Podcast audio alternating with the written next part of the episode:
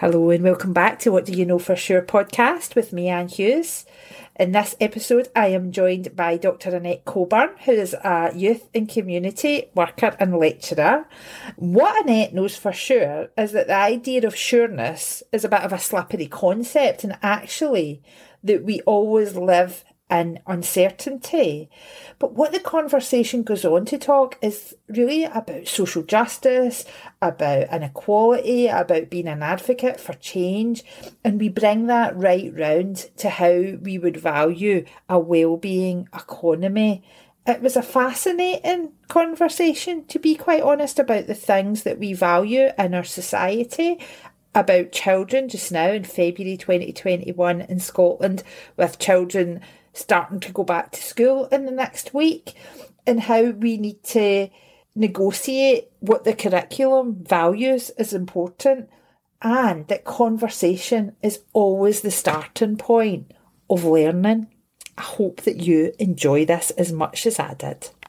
Annette, thank you so much for joining me on the podcast. And it's a real great pleasure to be here this lunchtime too. Aye, thank you. Thank you. Tell us a wee bit about you, Annette. Okay, so I'm Annette Coburn and I currently work at the University of the West of Scotland teaching youth and community work. If you'd asked me that 40 years ago, I would never have believed that that's what I'd be mm. telling you today because I started out going to a youth club, the Key Youth Centre in East Kilbride, um, where I still stay, and um, just fell in love with the, the, the, the way that the, the place worked and how it was informative and educational and interesting, but it wasn't like, you know, going to what I thought a youth club was going to be like. Mm-hmm. And you got to meet loads of people and make loads of friends.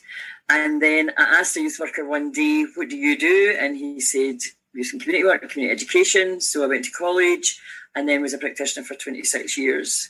And um, during that time, uh, you know, I worked with mostly around youth work and adult education, but I see that community development as a, a, part of our practice underpins everything that we do. And then for some strange reason, I was at an event one day in Jordanhill and somebody said to me, you know, why don't you think about doing a master's or applying to come and work here or do so? So I kind of tripped into it. I've never mm-hmm. been one of these people that set a goal and said, right, that's me. I'm determined. That's what I'm going to do, and I'm going to get there in five years. So I kind of tripped into um, doing some part-time work, and now, um, I'm, as I say, I'm full-time at the University of Scotland and program leader actually in the community education BA honours degree. Excellent, yeah. excellent. And I've heard only good things about you, of course, Annette, because you're one of my big sister's really good pals. Yes, and she's amazing. So yes, uh-huh. so I'm excited to know. I keep getting told how wise you are, Annette. So tell me, what do you know for sure? Oh my goodness, wise. I've been called a lot of things, but that's not always one of them. Yeah, I would say uh, uh, the first thing thinking about that is a kind of prompt. Like, what do I know for sure? I don't think there's anything that any of us know for sure.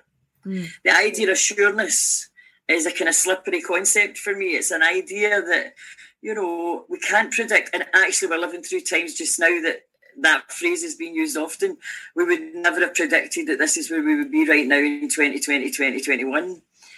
And so the certainty that some people actually seek and, and are always looking for has always been something that I've never really found attainable or, mm. or possible. So, in a sense, what I know for sure is that there's always uncertainty. What I know for sure is that things can always be changed. So, if you don't like the structure and the system that's happening in the world, you can you can take action and change it, or you can do something about it in order to at least have a conversation and some some discussion about it. Mm-hmm. And the kind of society that we've got just now might not be the kind of society that we, if we really think about it, is the kind of society we would want. So when you say, well, for sure, we're stuck with it, uh. then, you know, there's a certainty, you know, we have to live in a mm-hmm. capitalist society and that's the way it has to be. We're, we're so entrenched in it. What could we possibly do instead? And I say, well, there's lots of things we could possibly do instead, mm. but we would need to be changing, you know, for example, the education system. We need to be changing how we think about what makes a good life, yeah. how we think about how we value each other, how we think about, you know, when people talk about Um, currently, just now, people say, oh, gross domestic product is really low. You know, the, the economy is measured in the, the production of, of goods and services that we then all have to work our socks off to end up having the money to buy all these goods that sometimes we need, but sometimes we didn't really need. Yeah. We're just sold by a market employee that mm-hmm. this you'll feel better if you buy this. And and so what happens is we end up feeling trapped in a, a situation where we are, you know, we're stuck and yeah. nothing can change because this is fixed. Mm-hmm. And actually, nothing is fixed in, in the world that I occupy. Everything's yeah. open for challenge and everything's open for change. And and I think it's for me that's quite reassuring. For other people I know that's really scary. Yeah, I was going to ask you that. I mean, how do you cope with uncertainty in a personal level? I kind of quite enjoy it. Uh-huh. I get bored quite easily. I think mm-hmm. if you do the same thing all the time, every day, that's I guess that's why I, I so enjoy and I think it's such a privilege to have been a community worker for, for all mm. those years. And then now to be teaching in higher education, other people who are going to be uh, using community workers.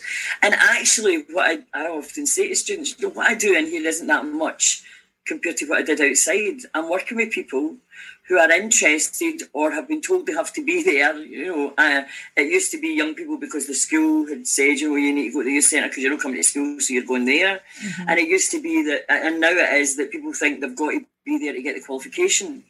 Um, but some people are there because they want to be there. They've chosen to be there. Mm-hmm. And so I've always worked with people. I've always worked with people who were interested in learning, who were interested in grappling with problems as a way to work through things and develop their own resilience, their own inner strength, their own yeah. idea of who they are in the world, their identity or whatever.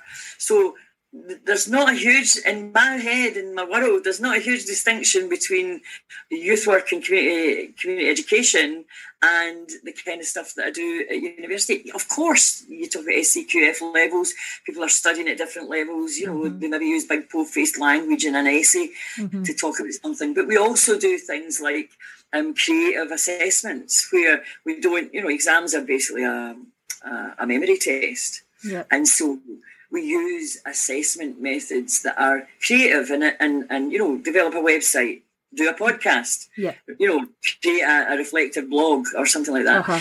because it's about the it's about preparing people for the world that we're in just now and i think um that variety mm-hmm. for me actually nourishes me as much as it enables students to learn or it has enabled other folk in, in a previous occupation to learn because because the idea of of something being really just you know the same old, same old. I could, I don't think I could work in a production line. Yeah. Although there's a guy, you'll never, I can't even spell his name, but his name's Mike Csikszentmihalyi.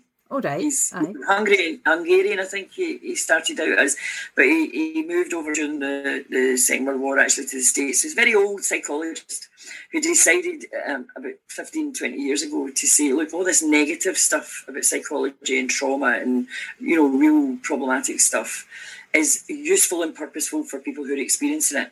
But actually, there's something about the rest of the world that says we need to think about well-being. We need to think about mm. positivity. We need to think about how people can actually make a good life and make a life worth living.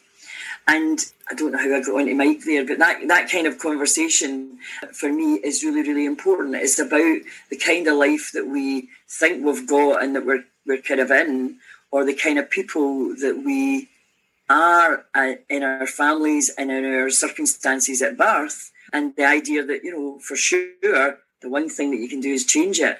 But if you're scared of that, that's coming back round to the, the idea that if you're scared to change, then you almost you almost feel powerless. Yeah.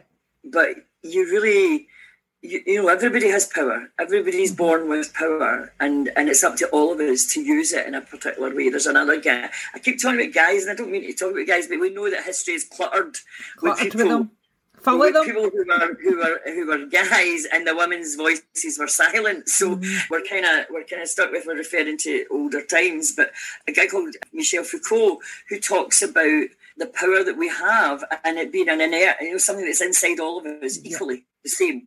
Mm-hmm. And what happens in life is that we are sometimes persuaded, or for other reasons, we give up our power to others. So, in a in a social structure like a government, we, we cast a vote. We're giving our power to somebody who we trust to make a good run of things in, in our best interest.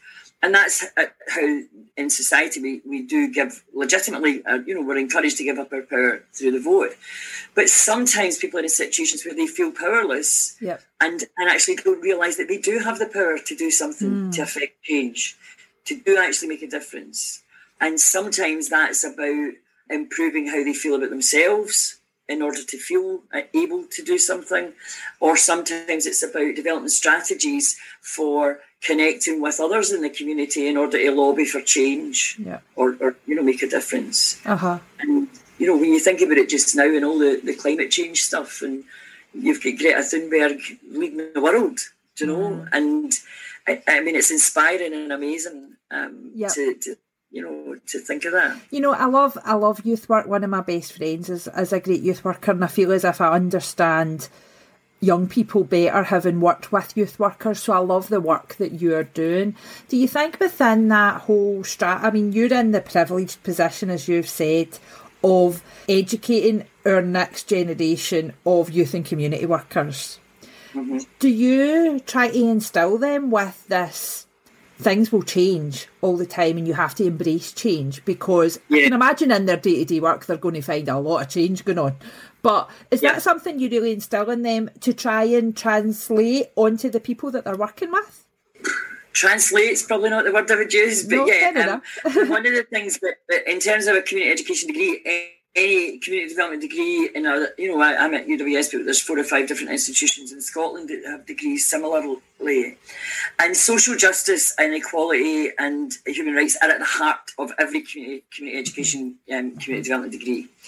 So if you believe in those things and those are the bedrock of your practice, then you have to be an advocate for change.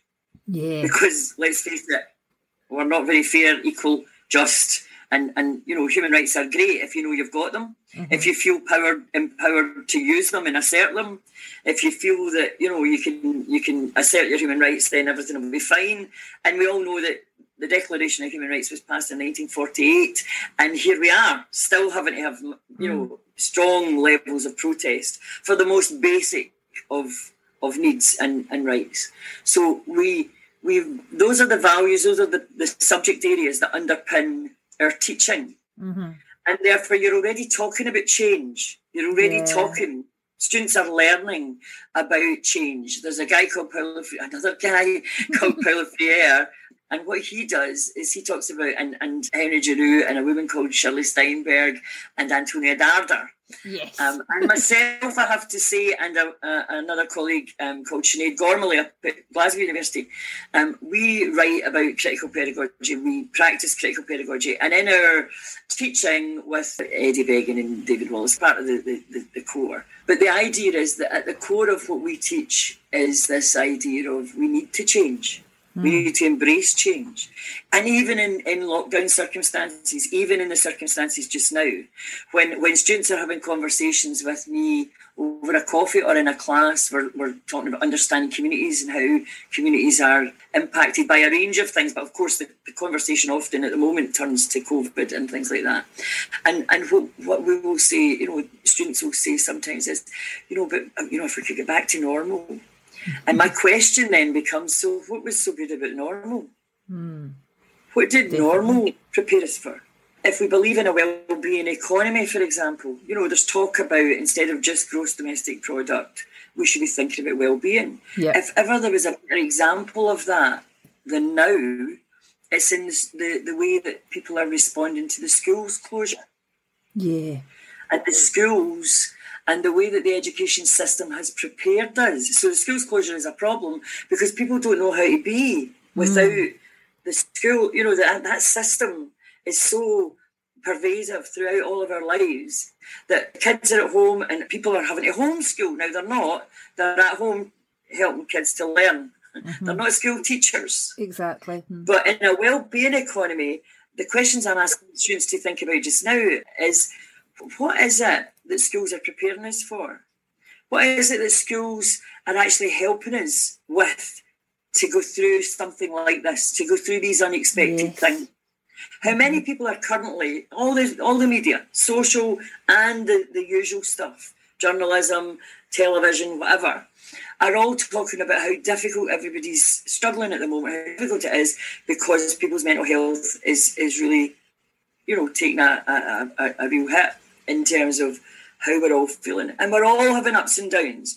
But if you started out with low resilience, then yes. then you know you're really in a more difficult position or a more extreme position than people who've tended to be absolutely thinking that they were fine. Mm-hmm. But of course, along comes a pandemic, and then we're all experiencing dark days, dark hours, dark minutes, mm-hmm. dark weeks you know, mm-hmm. we're all struggling. We're hankering for a sunny holiday. We're hankering for all these things.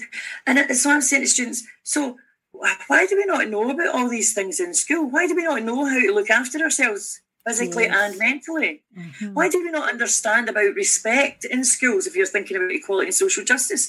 Why are these subjects not to the fore in our mm-hmm. schooling education system?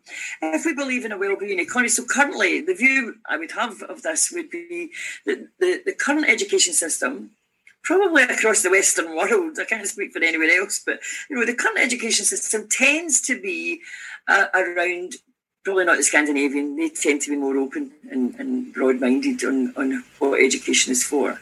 But the, the idea that education at the moment seems to me, the school system, to be churning people through a system to get a job. Yes. So it's your qualifications, it's your exams, which really count for nothing other than they show that you've got a good memory because you remember things. Mm-hmm. You've got the exams, you've got all that. So the worry last year was, oh no, I've not done an exam. I was going round parks last summer when we were allowed out, we were social distancing, and you were meeting a couple of young people, maybe sitting, talking or whatever, maybe three or four, and they were uh, you know a few feet apart, and they were really observing it. And they were finishing their school year, and I was saying, and by the way, don't ever let anybody tell you that you were the year that did it when it was COVID and you never sat an exam. Mm. And oh, that somehow makes you feel inferior. Because actually, you're surviving COVID. You're getting through this exactly. year. And you, you've got grades here. And the bottom line is, despite COVID, you've yes. succeeded. Yep. And if that's just a memory test, you should be saying, and we're we're from the year that got through it the first time with COVID. Definitely. I mean, see and, as and a employer should be looking for that.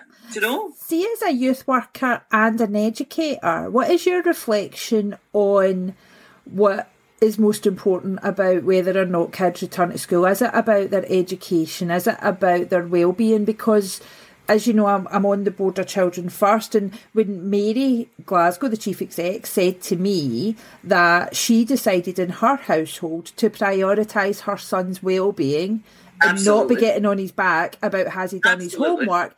I found that I, I, had a sigh of relief. Oh, thanks, Mary, for giving me permission, uh, almost right. And I mean, you know me, I'm I'm no look backward in making my voice be heard or standing up for myself or but I found that she gave me permission and that makes you see how oppressive it is, doesn't it? Yes, yes.